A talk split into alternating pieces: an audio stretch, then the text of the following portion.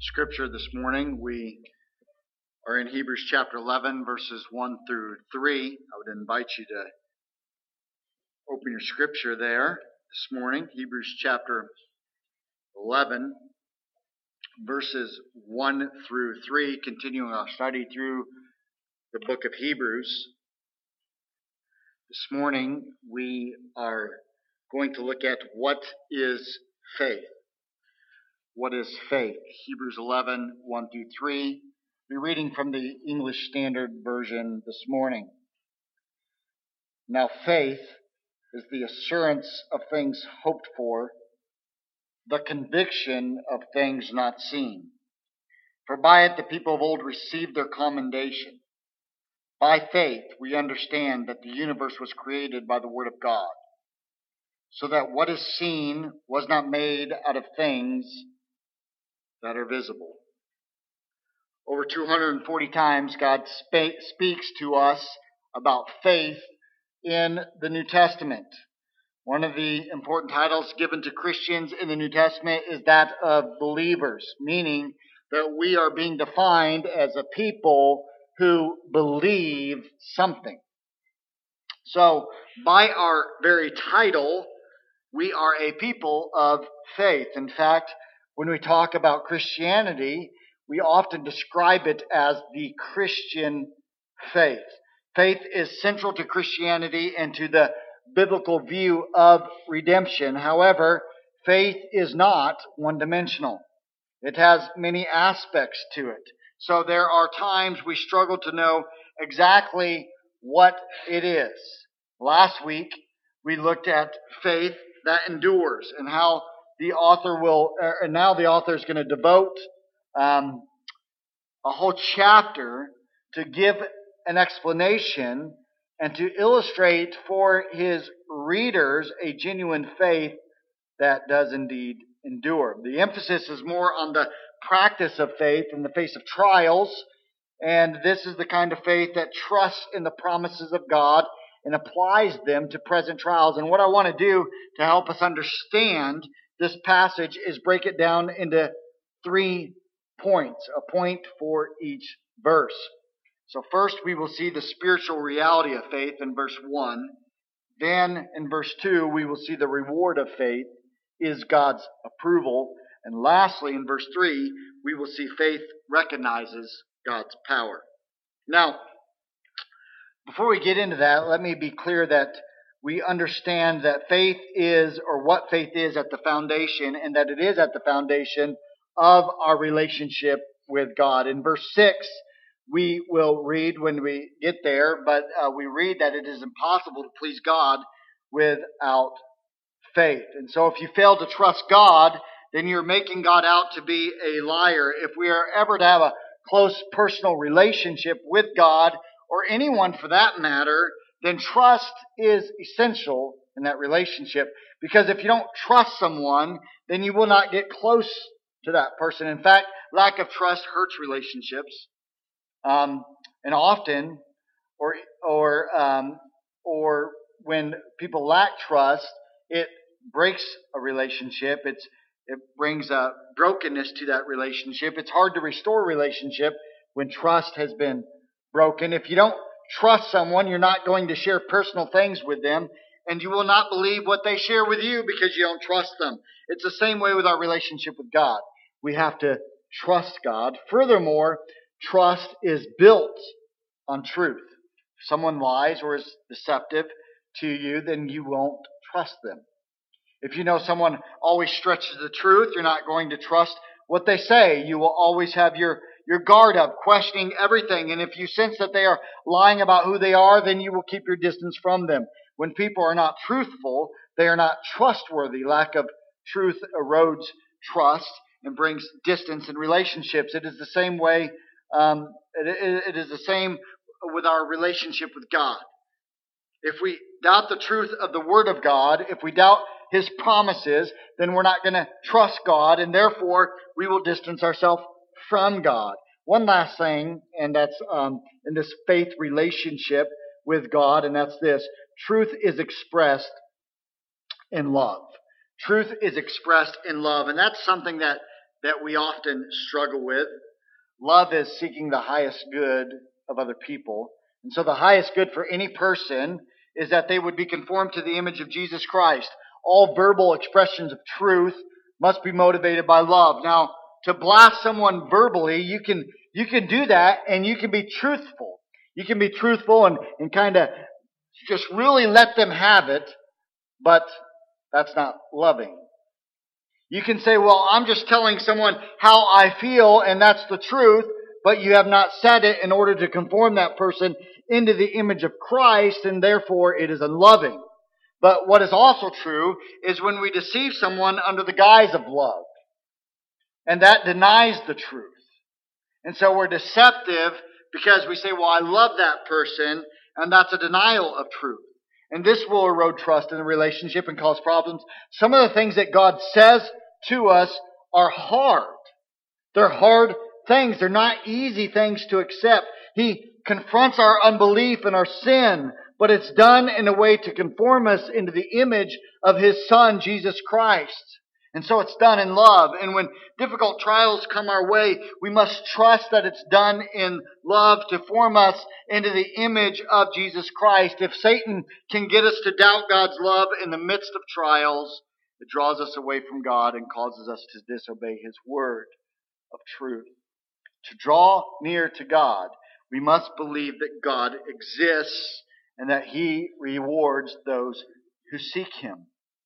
So, with that said, we see that trust is essential, that truth is the basis for trust, and that truth must be expressed in love, which is seeking the highest good for the other person.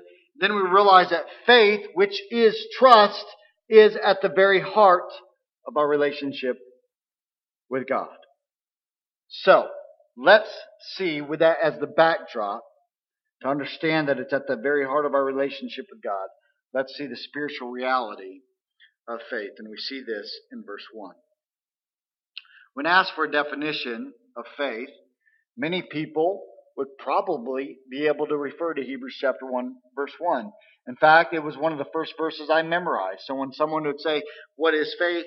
I could say Hebrews chapter 1, verse 1 tells us what faith is. It's the substance of things hoped for and the conviction of things not seen. Or if you memorized it in a different translation, you would know that. It's the substance of things hoped for, the evidence of things not seen. However, what does that mean? In fact, different translations of the Bible will say it differently. The NASB and the ESV say the assurance of things hoped for, conviction of things not seen. The NIV uses the words being certain of and certain. The KJV and the NKJV translate the words substance of things hoped for, evidence of things not seen. Some translations look at uh, those words as subjective, while other translations look at those words as objective. So subjectively, faith means that we are confident of what we hope for and we are convinced of what we do not see. Objectively, faith is the reality of what we hope for and the proof of what we do not see. Now, I do not want to get into all of the technical jargon and the different views of scholars on this verse.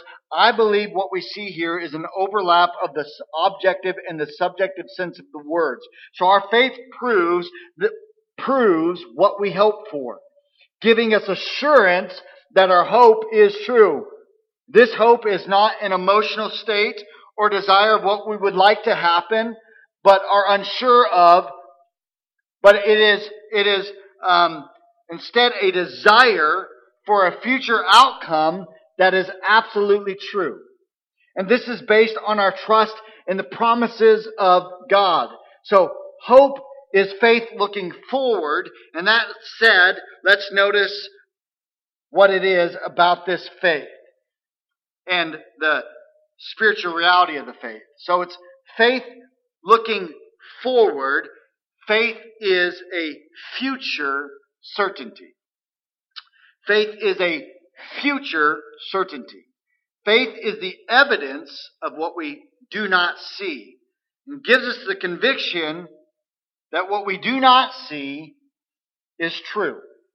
So it's the evidence of what we can't see, but the conviction that that, that which we can't see is true. In fact, I believe the character of faith can be summed up in one word, and that's this certainty. certainty, which is why this is faith is a future certainty. Faith is not a feeling. Faith is not being optimistic. Faith is not positive vibes or positive thinking. Faith is not a hunch. It's not some sort of sentimentality. Faith is certainty. Faith is not brainless. Faith is not cynical.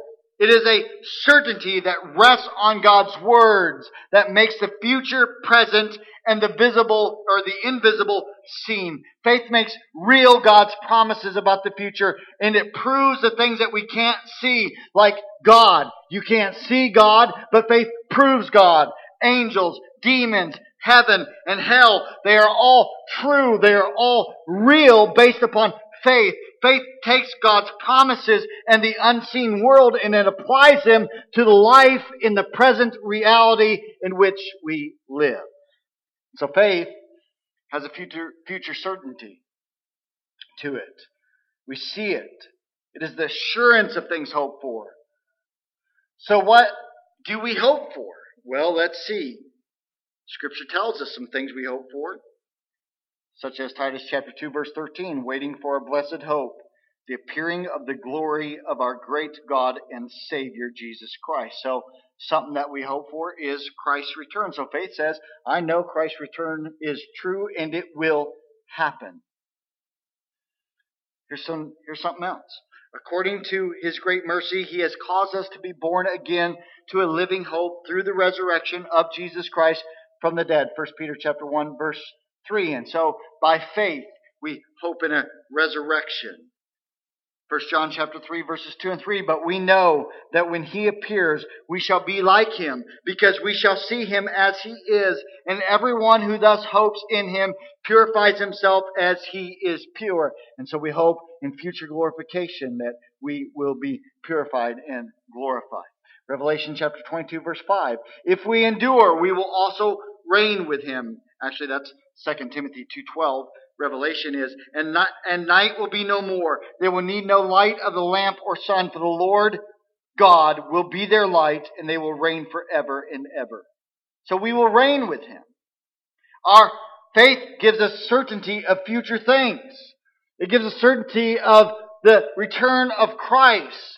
It gives us certainty of our resurrection. It gives us certainty of our glorification, of our place in heaven, of our coming reign with Christ. Our faith celebrates future reality and enables us to, to rely with certainty or enjoy the certainty that in future all these realities will be experienced. Now think for a moment about your Christian faith, about your Christian life. And think about how these future events, or just think about them, and how through faith they become present realities. That we say, okay, well, I believe in a resurrection. I believe that Jesus Christ is coming again. I have faith in it. I have faith in my glorification. I have faith in my future reign. I have faith that there is a heaven. I have faith that there is a hell. I have faith that there is a God. I have faith that Jesus Christ came and died. It brings those things into present realities. And that should be cause for celebration. That's why we gather on a Sunday morning. We don't gather on Sunday morning to pat each other on the back and say, hey, good job person. I'm so glad that you're here. We don't gather to say, well, I wonder what so and so is going to wear this Sunday. We don't even gather together, though we enjoy it. We don't even really gather together for the fellowship of the saints, though that's a, that's a good outflow. We gather together to celebrate the resurrection of Jesus Christ, which is something that we accept by faith. We say, hey, and I have faith that Jesus rose again, and therefore I have faith that I too will rise again. That's faith. Cause for celebration. Faith helps us go through persecution. Faith helps us have a confidence because it claims those future events as present realities. It knows they are true. William Barclay writes in his commentary on Hebrews In the early days of persecution, a humble Christian was brought before the judges.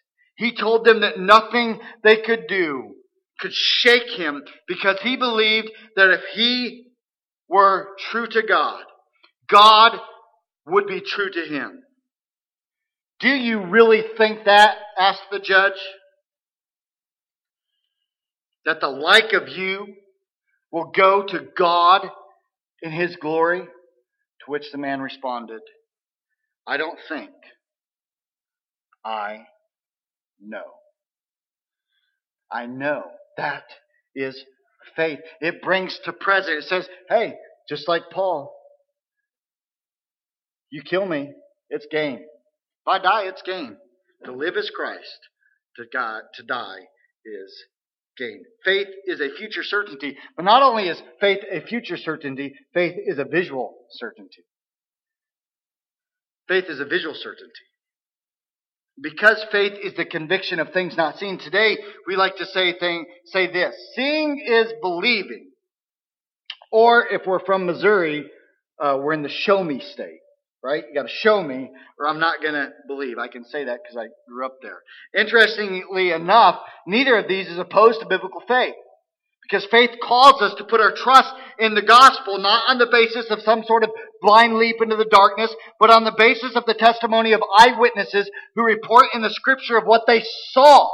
And so faith isn't a blind leap. And so when we speak of faith, there is a visual certainty. Scripture backs this up. For we did not follow cleverly devised myths when we made known to you the power and the coming of our Lord Jesus Christ, but we were eyewitnesses of his majesty. 2 Peter chapter 1 verse 16. When Luke is writing his gospel, he says to Theophilus, It seemed good to me also, having followed all things closely for some time past, to write an orderly account for you. When Paul speaks of his confidence in the resurrection, he makes an appeal to the eyewitness of the risen Christ, and then he says that Christ appeared to him. Paul is saying he believes in the resurrection because many eyewitnesses saw the resurrection and he saw it with his own eyes. So there is a link in the New Testament between faith and seeing. There is a visual certainty when people say they have blind faith. They are saying they believe in what they, what they do not see. They believe for no reason. And so if you say, well, Christianity is a blind faith, you gotta accept it blindly, you're saying there's no reason to accept it. And that's not what Hebrews is speaking of. The Bible never claims that we have a blind faith. The author of Hebrews says that faith is the conviction of things not seen, and conviction is convincing evidence. It is tangible, it is visible, and it points to an important truth. Let me see if I can make this tangible for us. Faith will say, I don't know what tomorrow will bring. None of us knows what tomorrow will bring, but I know that God is already there. I don't know what tomorrow is going to bring, but I know that God's not confined to time. God is already in tomorrow. And He knows exactly what tomorrow will bring. Because He's already there.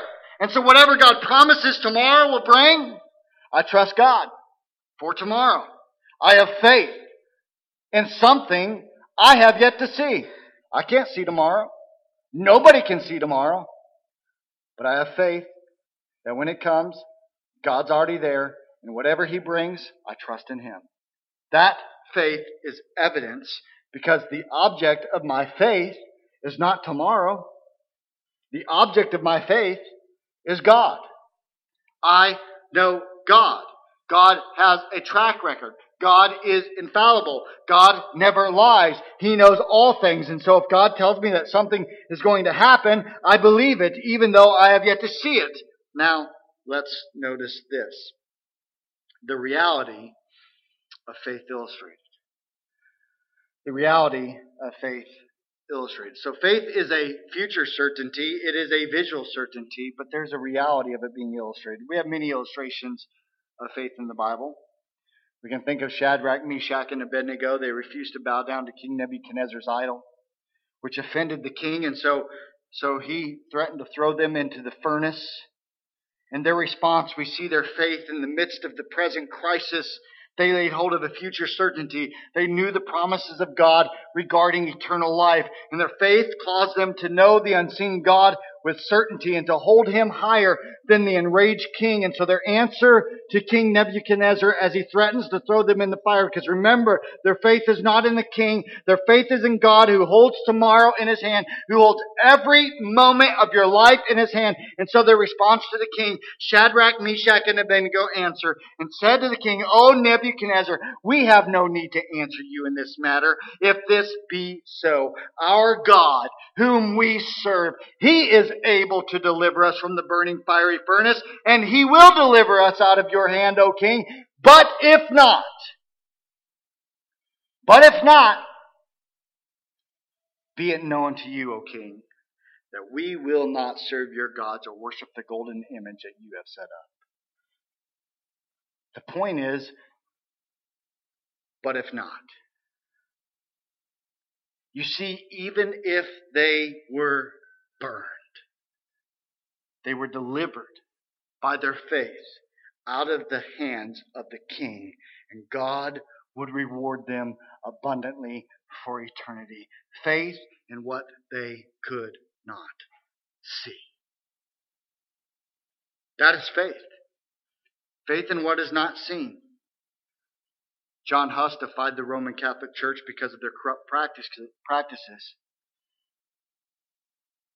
that were contrary to Scripture. They promised him safe passage to, to a hearing after he arrived. They said, We promised you safe passage here, but not safe passage return. They threw him in prison and they condemned him to death, and, he, and they piled the wood to his neck to prepare him to be burned at the stake. They gave him one last chance to recant his faith, to which John Huss replied, God is my witness that I have never taught that of which I have been accused by false witnesses. In the truth of the gospel which I have written, taught, and preached, I will die today with gladness. As he was being burned at the stake, he died singing, Christ, thou son of the living God, have mercy on me. And among his dying words, he said this, in 100 years, God will raise up a man whose calls for reform cannot be suppressed. And almost 100 years later, Martin Luther nailed his 95 Theses to the door of Wittenberg. How could he do this?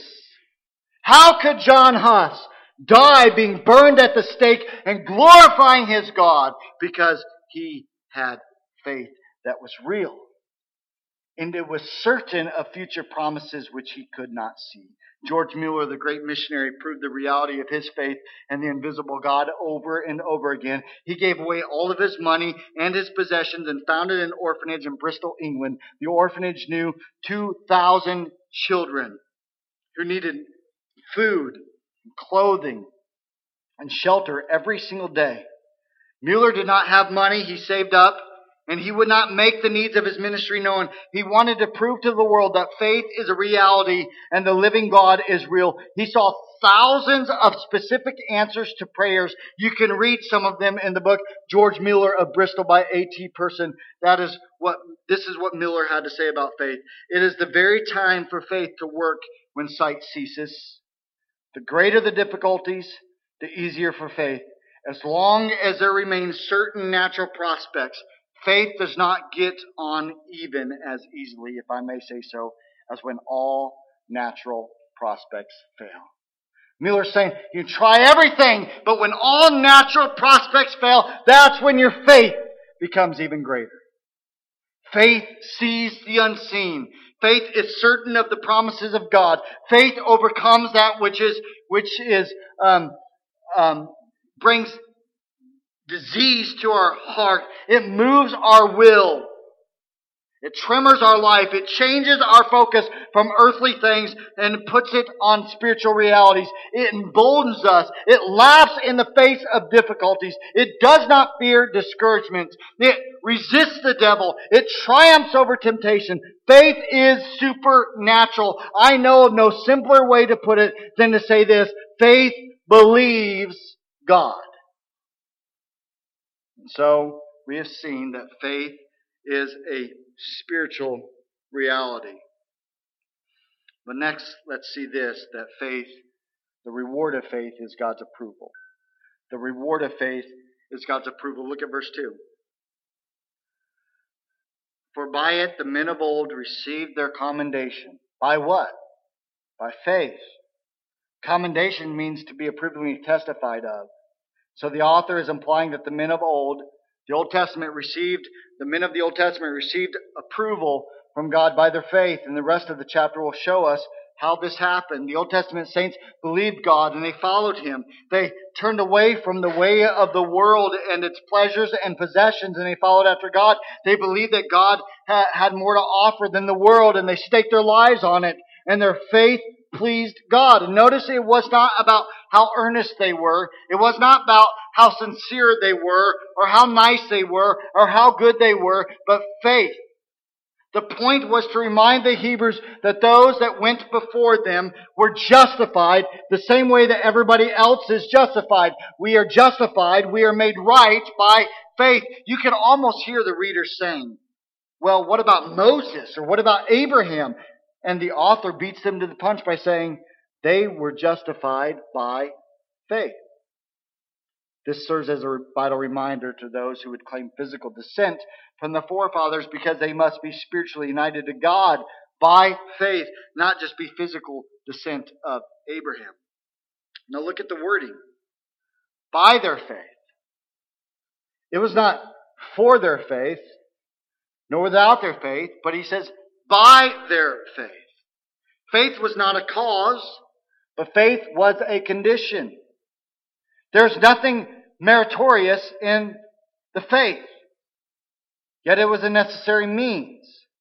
Faith is not new. It was always there, planted in the hearts by God's grace of His elect from the beginning. There's only one way of salvation since sin entered the world, and that is by grace through faith, not of works. It is a terrible mistake to think that the Old Testament saints were saved by keeping the law. They weren't saved because they kept the law. They were saved because they had the same promise that we have. Abraham is called the father of the faithful. God came and spoke to him about the future and told him to leave his country and go, and God would make him a great nation. And Abraham believed God and he set out having no idea where he was going for future he had not seen. Abraham trusted God. God told him that he would show him where he was to be, and Abraham trusted God for what he could not see. This is what faith is believing God. The Christian life is about believing God, not believing in God, but believing God. Believing Him for what you can't see. Abraham gained God's approval by faith. The reward of faith is God's approval. And it's the same for us today. Again, let me re- reiterate that faith is not meritorious. It's not a meritorious work that we do to gain rewards from God. That would go against Scripture, but faith is a channel through which God's blessing flows to us. Faith is an interesting thing because it's our responsibility to believe the gospel because God commands us to believe, and yet sinners are unable to believe because they are spiritually blind which is why saving faith comes to us as a gift and not through human effort. Jesus is the author of our faith, the perfecter of our faith. And those who have saving faith will have good works in their faith as a result of that faith, thereby proving the genuineness of their faith. Both the faith and the works that come to us that, that we see in our life are from God. So here's a question. Have you put your trust in Christ alone as your only hope for salvation in heaven? The author of Hebrews has made it abundantly clear that Christ is the only sufficient sacrifice for our sins. He's made this clear throughout the book. And only through him can we experience forgiveness. You can't hope in your good works because all of your good works, all the good you can possibly do, will never, ever, ever be able to erase your sin debt. You can even, you can't even hope in your faith. You can try that, but having faith in your faith will not save you. Your faith must be in Jesus Christ. It is by faith. He will save all that come to him by faith. You can take God at his word. Now, perhaps you would say, well, Pastor, I've done that in my life. I've done that. I've come to Jesus by faith. I'm sure of heaven. I know where I would go when I die. I'm sure of it. Let me ask you this Do you live each day seeking His approval? Do you live each and every day of your life seeking His approval? Because as we look down at verse 6 again, we notice that without faith it is impossible to please God. That means that we should be living a life of faith. Our focus is not on pleasing people. Our focus must be on what is pleasing to God. And that's not an excuse to be unloving towards others. It's not an excuse to act like a jerk to other people. Go, well, I'm just, I only care about pleasing God, so I can be a jerk. It just means that we focus on what is most pleasing to God. It means that your life focuses in on what is most pleasing to God in your life. Because God examines your heart. So, you know what? I know it's not easy. I know it's not easy taking a stand on things that are biblical. I know it's not easy pleasing God, especially when it may cause conflict. I know it's not easy to, to seek to please God when you know that someone else is going to be upset with you because you're seeking to please God. I know. I've done it. Even in church. I've been threatened with my job before. I've had terrible things said about me and my family because I sought to please God over and above pleasing men. Believe it or not, I've even taken a stand or two right here in our church that was not popular. But the reward of faith is not man's approval. The reward of faith is not, oh, well, I, I pleased everybody in the church. I did my job as a pastor. Everybody's happy with me.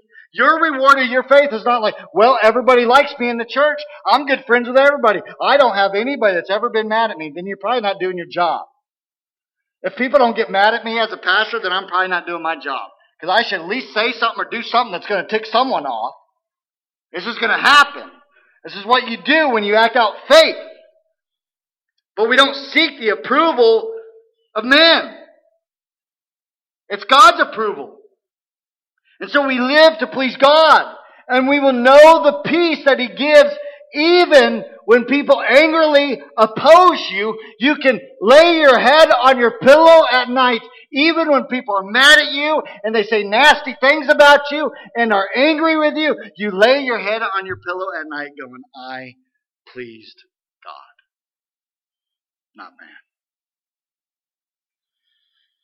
So we've seen the reality of faith and its future certainty, its visual certainty. We've seen it illustrated. Then we have seen that the reward of faith is God's approval. Finally, let's see this.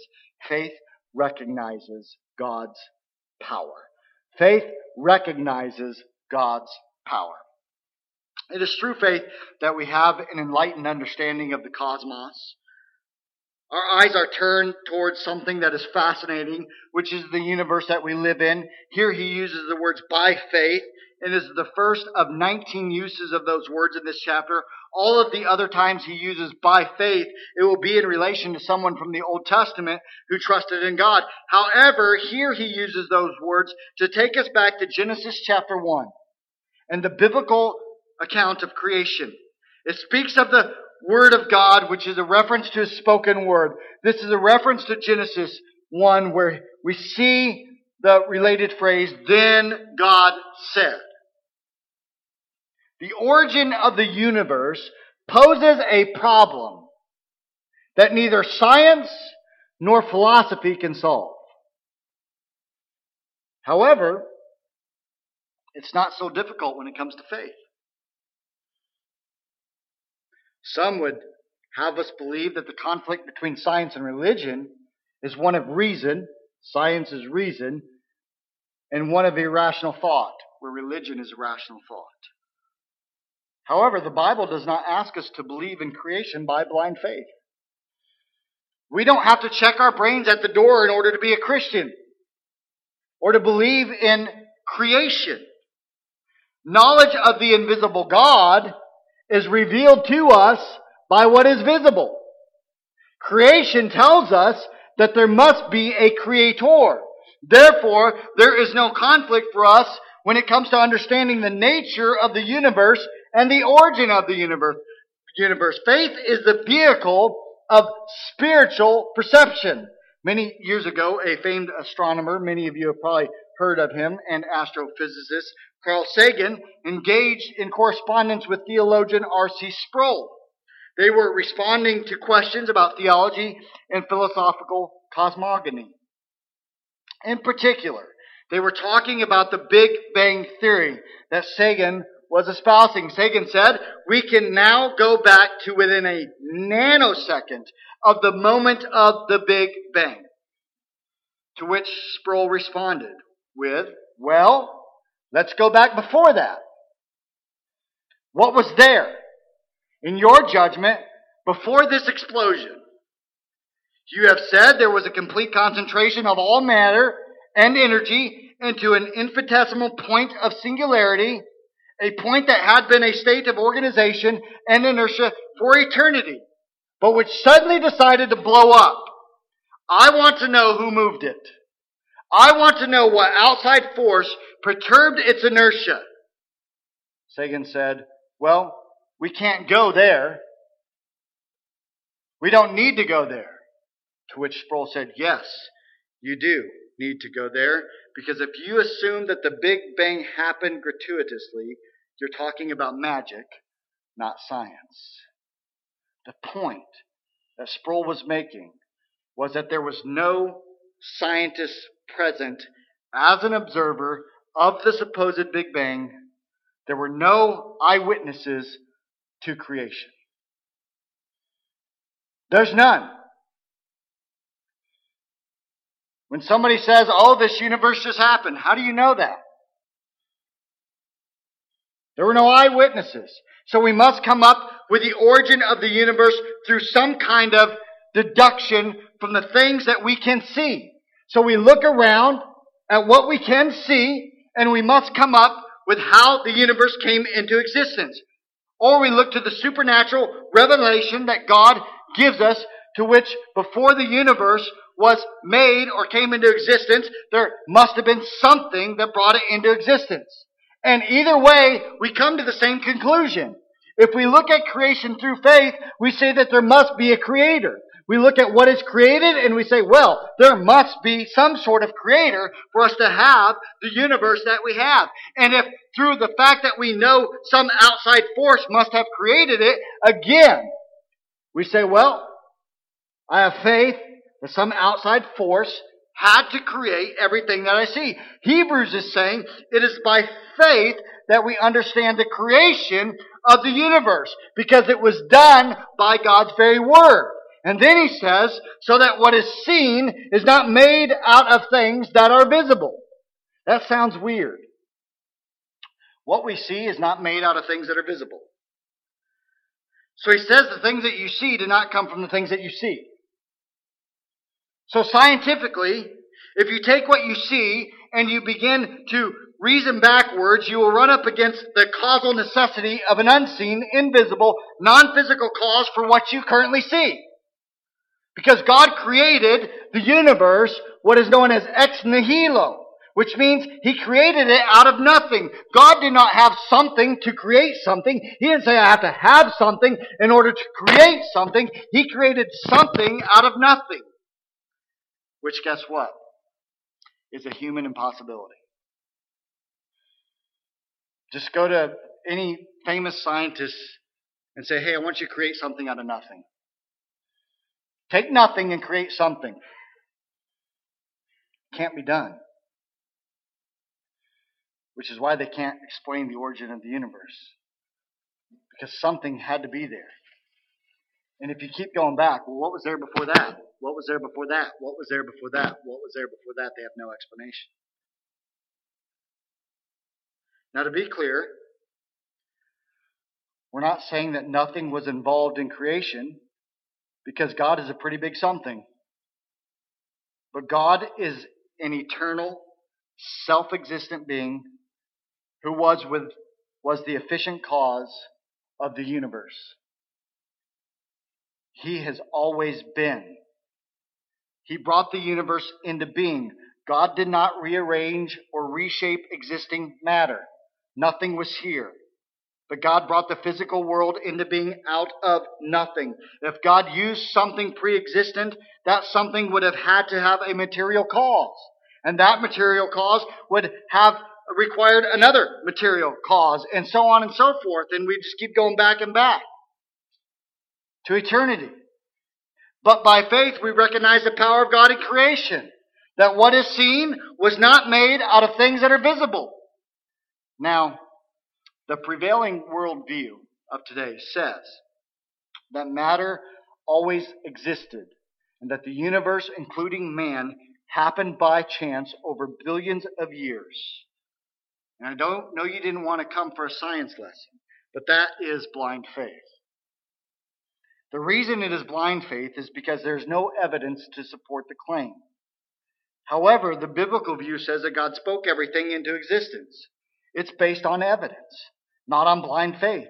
There's plenty of evidence to support that there was an intelligent designer who created everything that we can see. However, the apostle Paul explained the real issue in Romans chapter 1 verses 18 through 22 when he says, For the wrath of God is revealed from heaven against all ungodliness and unrighteousness of men who by their unrighteousness suppress the truth. For what can be known about God is plain to them because God has shown it to them. For his invisible attributes, namely his eternal power and divine nature, have been clearly perceived ever since the creation of the world and things that have been made. And so they are without excuse. For although they knew God, they did not honor him as God or give thanks to him, but they became futile in their thinking and their foolish hearts were darkened. Claiming to be wise, they became fools. Faith is not just some blind reliance, but it's an intelligent persuasion. And when it says that we understand creation by faith, it means that we trust the Word of God. We were not there, but God was there. He has given us an account of what happened, and He says that He spoke the universe into being. I am who I am, and I have the power of being in and of myself. I am eternal. I am the author of the non eternal existence of the finite universe, and it came into being my, by my creative power. I simply spoke it into existence, and everything that is seen was spoken by me, is what God tells us. With God, there are no coincidences. And I believe that this is the reason why the author starts his by faith list in verse 3 with God as the creator because it is the foundation for us in knowing God. The very first book of the Bible starts off with In the beginning, God. That's it. You can't begin to understand anything, whether it be yourself, whether it be others, whether it be history, creation, the universe, or God, if you reject God as creator. Right from the beginning of the Bible, you are presented with a choice. If God is the creator of all things, then he is sovereign over all things. If God created everything, then he rules everything. If you do not come to him in faith as your Savior, you will stand before him as judge. And when you believe his word about salvation, then you understand everything that makes history fall into place. So, how do we apply this message? The author is making it clear that our faith is not to be temporary, nor is it to be a flimsy faith that shrinks back to destruction. There's only one way to receive and to know and then to grow into full assurance of our acceptance with God, and that's through faith. We also must rely on the certainty of our faith. Therefore, causing us to enact on the certainty of future things because of our faith causes us to know those things that are in the future are true that causes our faith to sustain us in the midst of trying times because we have faith in the future promises of God. It proves the reality of what we do not see. Thirdly, faith makes us pleasing to God and useful to others in this life. Finally, our faith helps us understand the origin of all that is.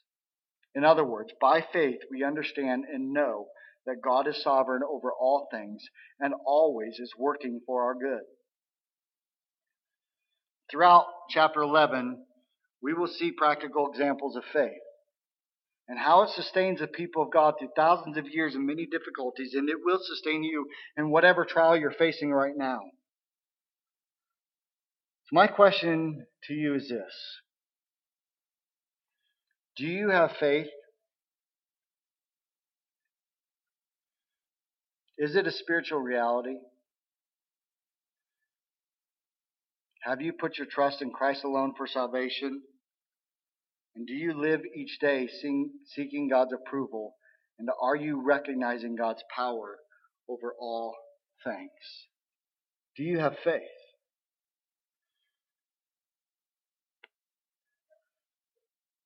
Some people say, What's wrong with Christianity in America today? The answer is simple lack of faith. We say we have faith. It's easy to say we have faith, right? Man, not easy. I place my faith in Jesus. It's when that faith is to continue in our life that we begin to slack off. We take the commands of Jesus Christ as far as witnessing and living out our Christian life. We don't have the faith to do them. We don't have the faith to share the gospel with our neighbor or coworker or whoever it might be. We don't have the faith to do that. Because we're trusting in us. We don't have the faith to give beyond our means because we're trusting in us. We don't have the faith to take a step and do what we cannot see because we're trusting in us. Because we want to hold on to our life as strong and as hard as we can with a clenched fist saying, I am in control. And the minute things get out of control, we go crazy.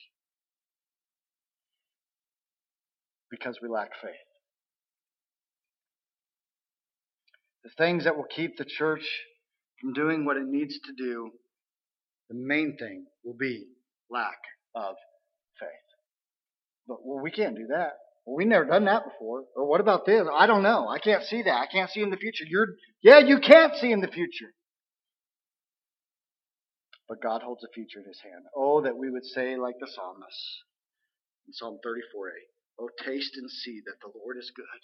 How blessed is the man who takes refuge in. Where is your faith? Today? Is it being lived out? Maybe this morning you'd say, Pastor, I don't even have faith. I've never come with faith. I've never placed my faith in Jesus.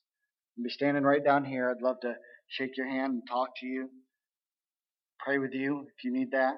Or maybe this morning you'd say, you know what? Yeah, I have faith, but it's not being lived out in my life. I'm not I'm not relying on God every single day. It's not I'm not seeking God every single day by my faith.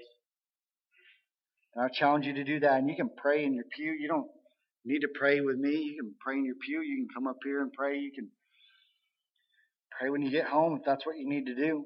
I just want you to know that I'm available. I'll be available afterwards if, if you need that. But if God has spoken to you, I pray that you'd respond in faith to this message. Let's pray.